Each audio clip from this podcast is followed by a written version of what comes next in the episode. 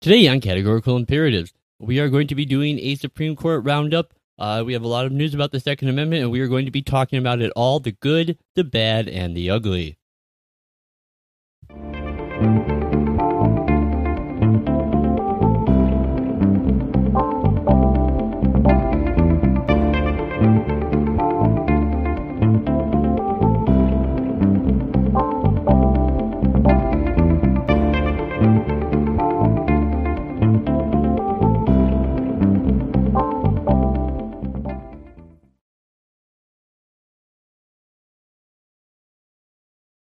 Hey, greetings and welcome back once again to Categorical Imperatives. As always, I am your host, Lockean Liberal, and I do want to thank you all so much for being here with me today. Uh, especially if you are new to the program, I want to welcome you. This is a podcast where we are going to be discussing legal theory and moral philosophy as it relates to current events surrounding law, politics, and culture. Now, no one likes to admit when they are wrong, uh, though in this case, I am going to make an exception.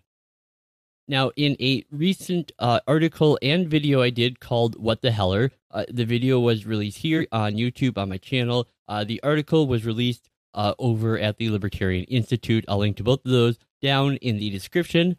Uh, I lamented, lamented that uh, by heavily compromising the originalist analysis of the Second Amendment in the case of District of Columbia versus Heller, that we may have doomed the Second Amendment to the trash heap of history at a time when many people were celebrating that this would be the parchment barrier that protected the Second Amendment, which rather ironically had failed because it was taken as a self executing parchment barrier. The court's refusal to grant cert on the lower court challenge uh, to two challenges, like the recent Ninth Circuit case of Young versus Hawaii, that declared that because there was no evidence uh, in the amendment that protects our right to bear arms, it actually protects our right to bear arms. Things looked bleak. Before we move on, I just want to really quickly remind you guys that if you want to support the show, if you like what I do here, if you appreciate uh, the stuff I put out, and you want to help me spread uh, this message, uh, that you can support the show a number of ways PayPal, Venmo, Patreon. Uh, Patreon is great because you get a lot of extra little goodies with it. Uh, so if you want to, uh, head on over there. Uh, yeah. Anyways, enough pouring myself out. Let's just get back to the topic here. Essentially, um, after a decade of the lower courts intentionally misreading Heller to deliberately degrade the very right that Heller preserved, uh, after 10 years of perfect silence from the Supreme Court on this issue, uh, really apart from two dissenting opinions filed by Justice Thomas lamenting the court's consistent denial of cert on every Second Amendment case during that 10 year span. Uh, and an especially choice uh, uh, part of one of those, uh, it features a just livid Justice Thomas giving a scathing and accurate criticism of the court when he said, The Supreme Court is treating the Second Amendment as a second class right. The court, the court routinely grants review in every case involving free speech, abortion, Fourth Amendment search and seizure, you name it, they are adjudicating on it any and every possible provision of the Constitution you please, they will take a case. But they have treated the Second Amendment like a leper. They don't even want to touch it. Now, this all culminated with a growing number of constitutional scholars asking the same question that I speculated on in the previous article, and that is Is the Second Amendment a dead letter? Now, this is one instance where I am pleased to report that I may well have been wrong. Some recent developments have offered a chance for an optimistic view of the future of the Second Amendment, but much like the Heller opinion, that optimism comes with a very large caveat that should not be overlooked. So let's break down several new developments involving the Supreme Court and the future of the Second Amendment. We're going to be talking about the good, the bad, and one ugly truth that can't afford to be overlooked. First, the good. The fact is, Monday was a very good day for the Constitution. The Supreme Court issued its opinion in a case known as Caniglia v. Strom, in which the Supreme Court struck down a warrantless gun seizure. Really, the only thing that could have been better would have been to live in a country where we don't need the Supreme Court to tell the police that stealing firearms from a person without a warrant is unconstitutional. But this case began with an incident in Rhode Island with a police stealing a man's guns from his home without a warrant after taking him in for a mental health evaluation. Now, the court struck down this warrantless gun confiscation with a unanimous 9 0 ruling. Specifically, they ruled that what is known as the community caretaker exception to the Fourth Amendment does not extend to the home. Now, police generally cannot conduct searches of private property without consent or a warrant. Uh, in the case of uh, Cady v. v. Dombrowski, the Supreme Court held in 1973 that police may conduct warrantless searches related to what is known as this community caretaking function but it was limited only to vehicle accidents. Since then, the principle has become a catch all uh, for a wide range of responsibilities that police officers uh, say they must discharge aside from their criminal enforcement activities, uh, or so the First Circuit Court of Appeals stated in their uh, Caniglia case. Now, the community caretaking doctrine holds that police don't always operate as law enforcement officials investigating wrongdoing, but sometimes as caretakers to prevent harm in emergency situations. This brings us to a gentleman named Edward Caniglia, who had no criminal history and absolutely no record of violence. Now, he had been married to his wife for 22 years when on August 20th, 2015, they had a disagreement inside of their Cranston, Rhode Island home. The argument escalated uh, and he produced an unloaded gun, set it down on the table, and said to his wife, Why don't you just shoot me and get me out of my misery? At this point, his wife chose to remove herself from the situation. And the next day, when she tried to get in touch with her husband by phone, she couldn't reach him. Worried for his safety, uh, she called police and asked them to escort her over there to conduct a welfare check. Now, when they got there, Edward calmly explained the, the- the theatrics of the previous day. According to the officers on scene, he seemed perfectly normal and sane and healthy, and still, the officer in charge decided that Edward posed a danger to himself and others. He insisted Edward be taken by ambulance to a local hospital for a mental health screening. Edward agreed to go only when he was threatened with arrest and booking if he wouldn't go to the hospital, and if the police assured him that once he left that they had no intention of taking his guns. As should surprise no one, the police lied. As soon as he left, they found and seized his guns. Now, his wife never asked him to remove the guns, and when she saw that that is what they were doing, and she questioned them about why they were being taken, the officers lied to her as well and told her that before he left, Edward had consented to their confiscation. What's more, after illegally seizing the guns, the police never told Edward that they had taken them from the home. When he finally figured this out and he went to go get them back, the police arbitrarily refused to return the weapons, and with this, Caniglia sued, arguing that the community caretaking exception does not apply to the home, uh, the most protected of all private spaces. And for those of you who may remember one of my earliest videos I did about uh, the natural right to privacy and sort of its uh, evolution through uh, the common law right and then eventually the Fourth Amendment search and seizure right, you will remember that really the heart of where this case started was in the home. This is where the idea that uh, every man's home is his castle comes from. It comes from uh, the natural right of privacy protected by the common law. That is a phrase that comes from a very famous common law case about uh, this topic uh, from the uh, famous jurist Edward Coke. So, yeah, if the Fourth Amendment protects anything, uh, I, I, mean, going back to a right to privacy and a common law right, uh, it is inside the home first and foremost. Although, of course, the Fourth Amendment is broader in its statement. It talks about your uh, person's houses, papers, and effects. But historically speaking, that is where it starts. Anyways, the district court ruled against the petitioner, and on appeal, the First Circuit enjoined that decision and affirmed the legality of the seizure solely on the grounds that the decision to remove both the petitioner and his firearms from the premises fell within the community caretaking exception.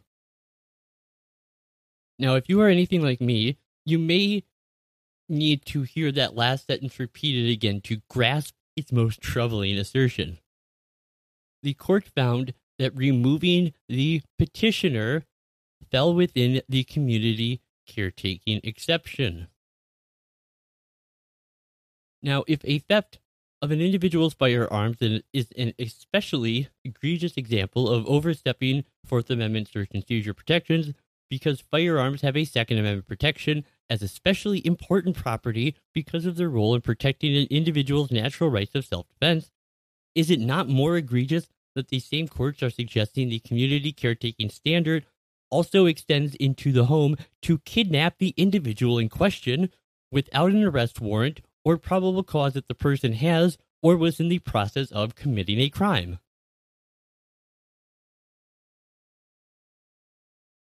We are talking about an unlawful seizure of the very self that we own firearms to defend.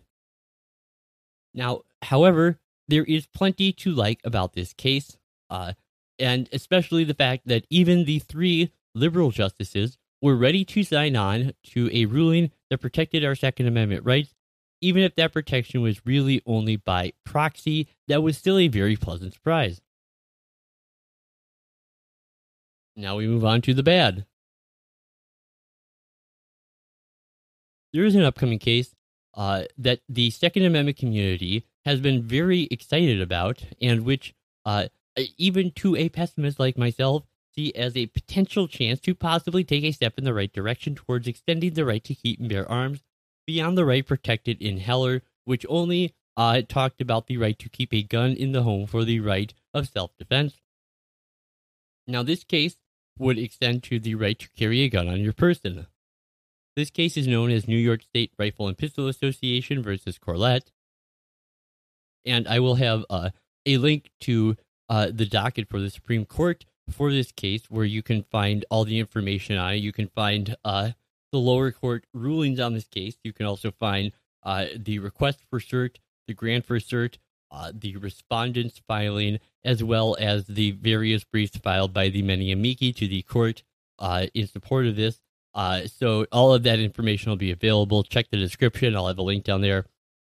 But much like the Heller decision gave us much to worry about as it did to celebrate, it is already clear that the court's petition to grant cert in this case uh, may not be the big win for 2A that everyone believes it will be to understand why, we need to understand the court's uh, granting review on the what is known as a limited question presented. The case that the court agreed to hear deals with whether the state's denial of a petitioner's application for a concealed carry license for self defense violated the Second Amendment. Now, to understand the problem, we need to contrast this with the original question presented by the petitioner's attorney, Paul Clement, where he asked whether the Second Amendment allows the government to prohibit ordinary law abiding citizens from carrying a handgun outside the home for self defense. Now, there are five major differences between Clement's question presented and that to which the court granted review. We are going to go over those now. First, the court's question presented focuses on the state's decision to deny a concealed carry license to the petitioner. Clement's question presented challenged the law on its face and as applied. So, is the court's decision now limited to an as applied challenge rather than a facial challenge? Might the court leave open the possibility that others uh, may issue regimes are unconstitutional? Are there some unique aspects of the New York law that would distinguish it from other May issue regimes? And is there a possibility that the court would need to remand for further explication of that regime? These are things we just simply don't know.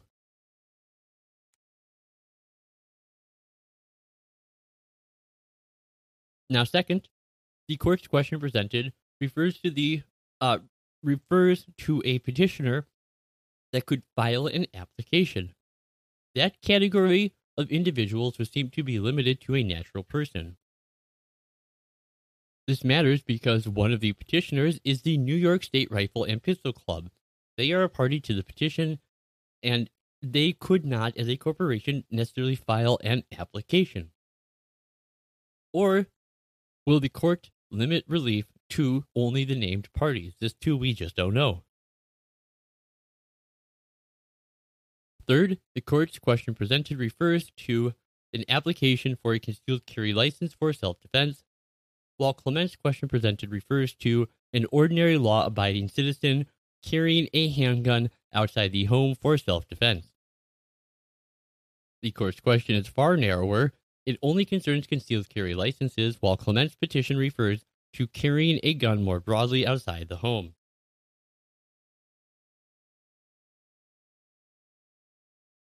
By stripping the reference to outside the home, the court avoids resolving a 13 year old mystery that comes from the case uh, of DC v. Heller. And that is what exactly are sensitive places.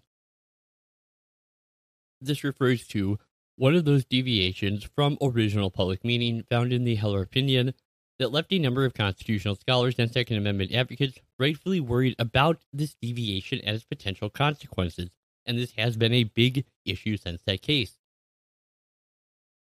Now, also, the court's question would close the door to a claim for open carry.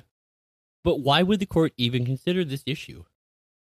New York does not permit open carry. I am nervous that this question presented is really setting up a punt, where they would remand to consider whether permitting open carry would be consistent with the Second Amendment. Now, this issue has far more serious ramifications if it is in fact what the court is setting up for. We know Biden is just itching for a reason to pack the Supreme Court.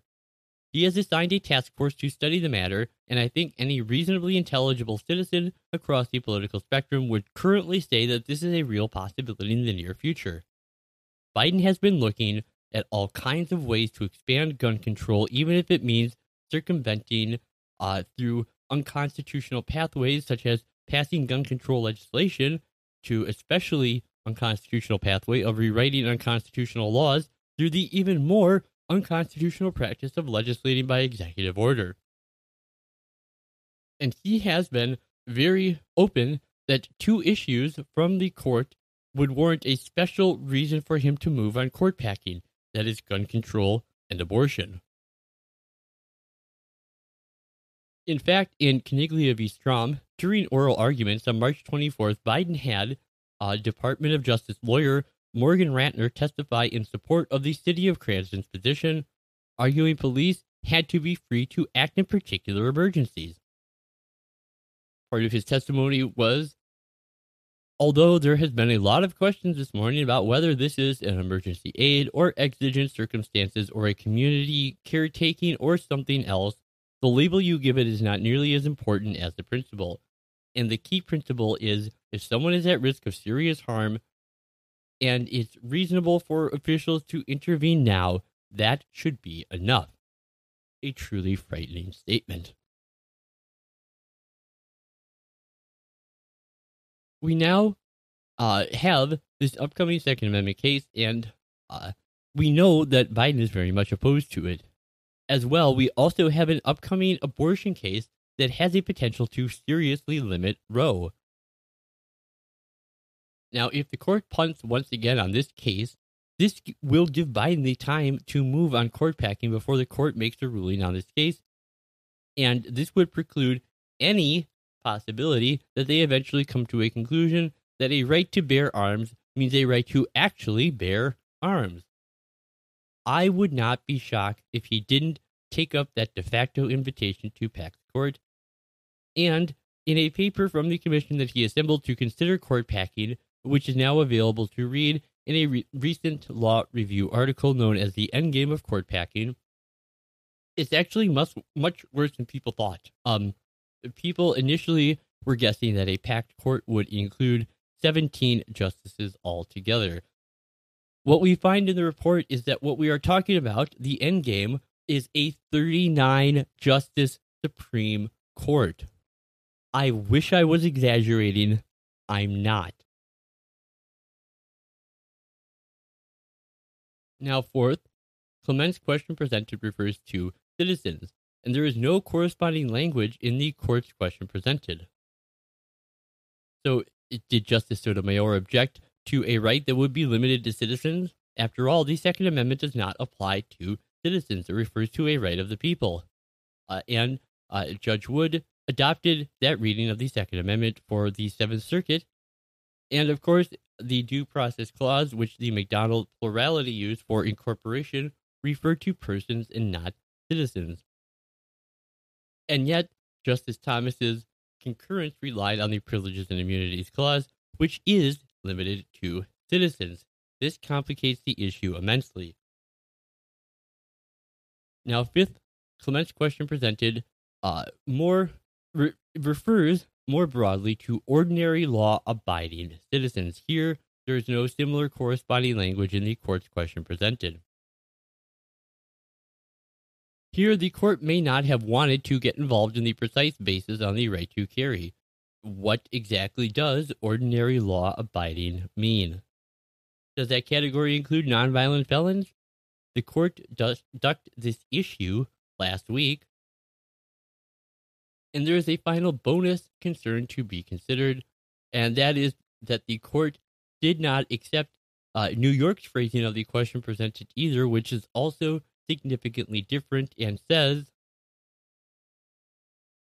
whether the Second Amendment prohibits New York from re- requiring residents who wish to carry a concealed firearm in public to have an actual and articulable need to do so. Needless to say, this all leaves me very conflicted about the court's petition to grant cert on this case. I understand why the 2A community is excited at the possibilities. The fact is, I am too. But this uncharacteristic and seemingly illogical restatement of the question presented is the first sign that this does not augur well for the future of our right to keep and bear arms. And to be honest, the perfect silence from the court since 2008 on the Second Amendment has left me jaded. We have been burned before.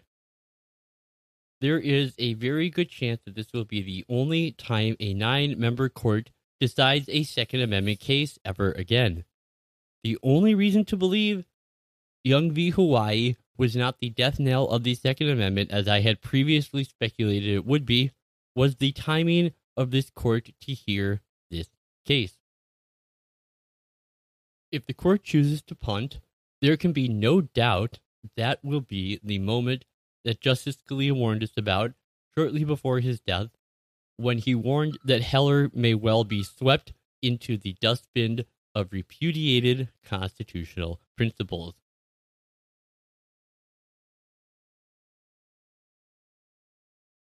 And finally, we got to talk about the ugly.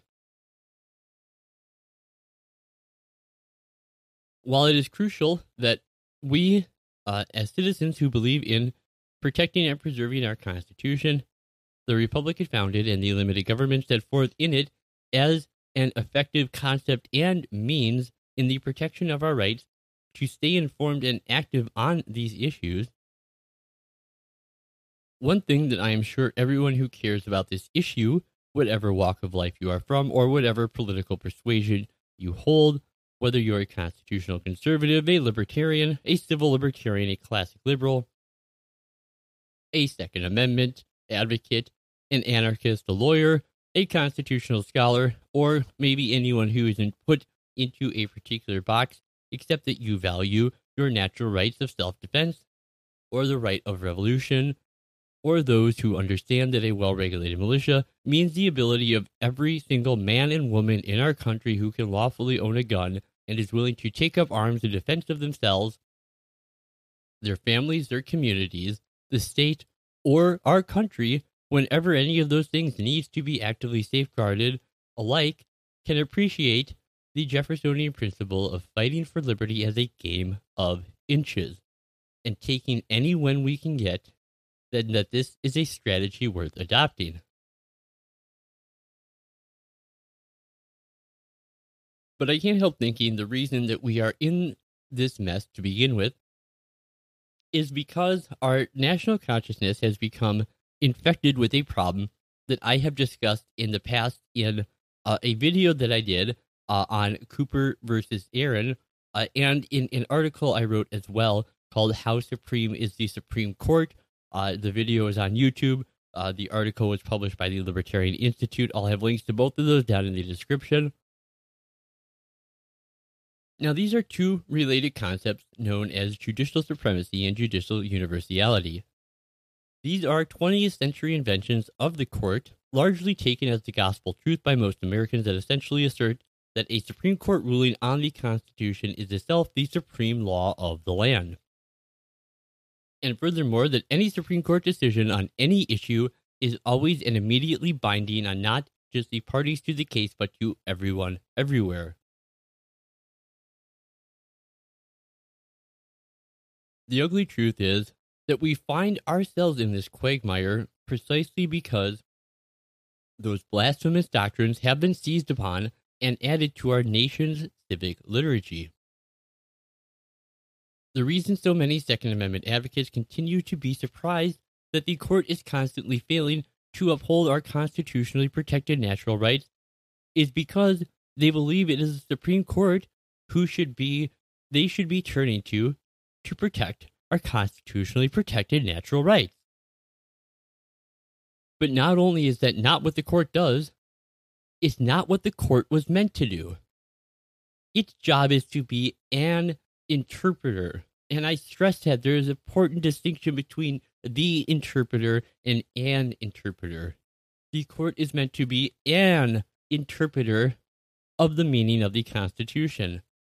It is not their duty to be the guardian of our natural rights because some of them happen to be listed in the Constitution.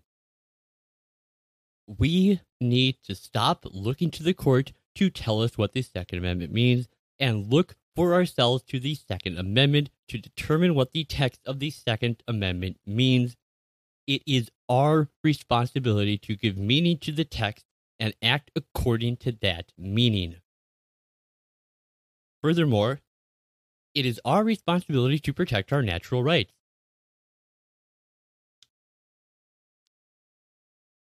Of course, we are in the position we are currently in where it seems like every day we are less free to think what we wish and say what we think. And more to the subject, of course, we constantly feel as though our ability to defend our lives, our liberty, and our property are being stripped away. This is because we have been derelict in our duty to look out for the First and Second Amendment for ourselves, to decide what they mean, and to live our lives according to that meaning.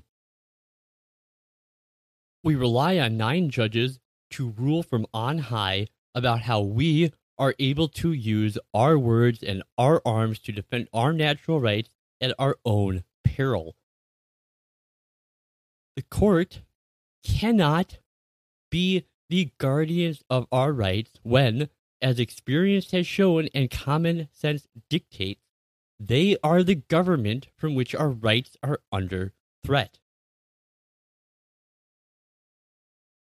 Anyway, that is going to do it for me here today. I do want to thank you all so much for taking the time to join me here on Categorical Imperatives. If you have any uh, comments about the show you want to leave me uh, down in the comment section, I would certainly appreciate it.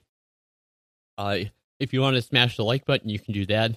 If you dislike, you can smash the dislike button. I don't really give a fuck. Um, and what I would ask is, uh, if you like the show today and you and you got some value out of it, or you learned something new, or you really like the message I was spreading, if you could take a minute and just think of one person you know who you think would also find this episode uh, interesting or or educational, or could just stand to hear this message, and just take a moment and share the show with them. And if you would help me grow the channel that way, I would be very grateful for your help. So, uh, anyways, I guess until next time, uh, I have been Lockean Liberal, and this has been Categorical Imperatives. We have been talking about the Supreme Court versus the Second Amendment. Uh, and as always, Delenda es Carthago.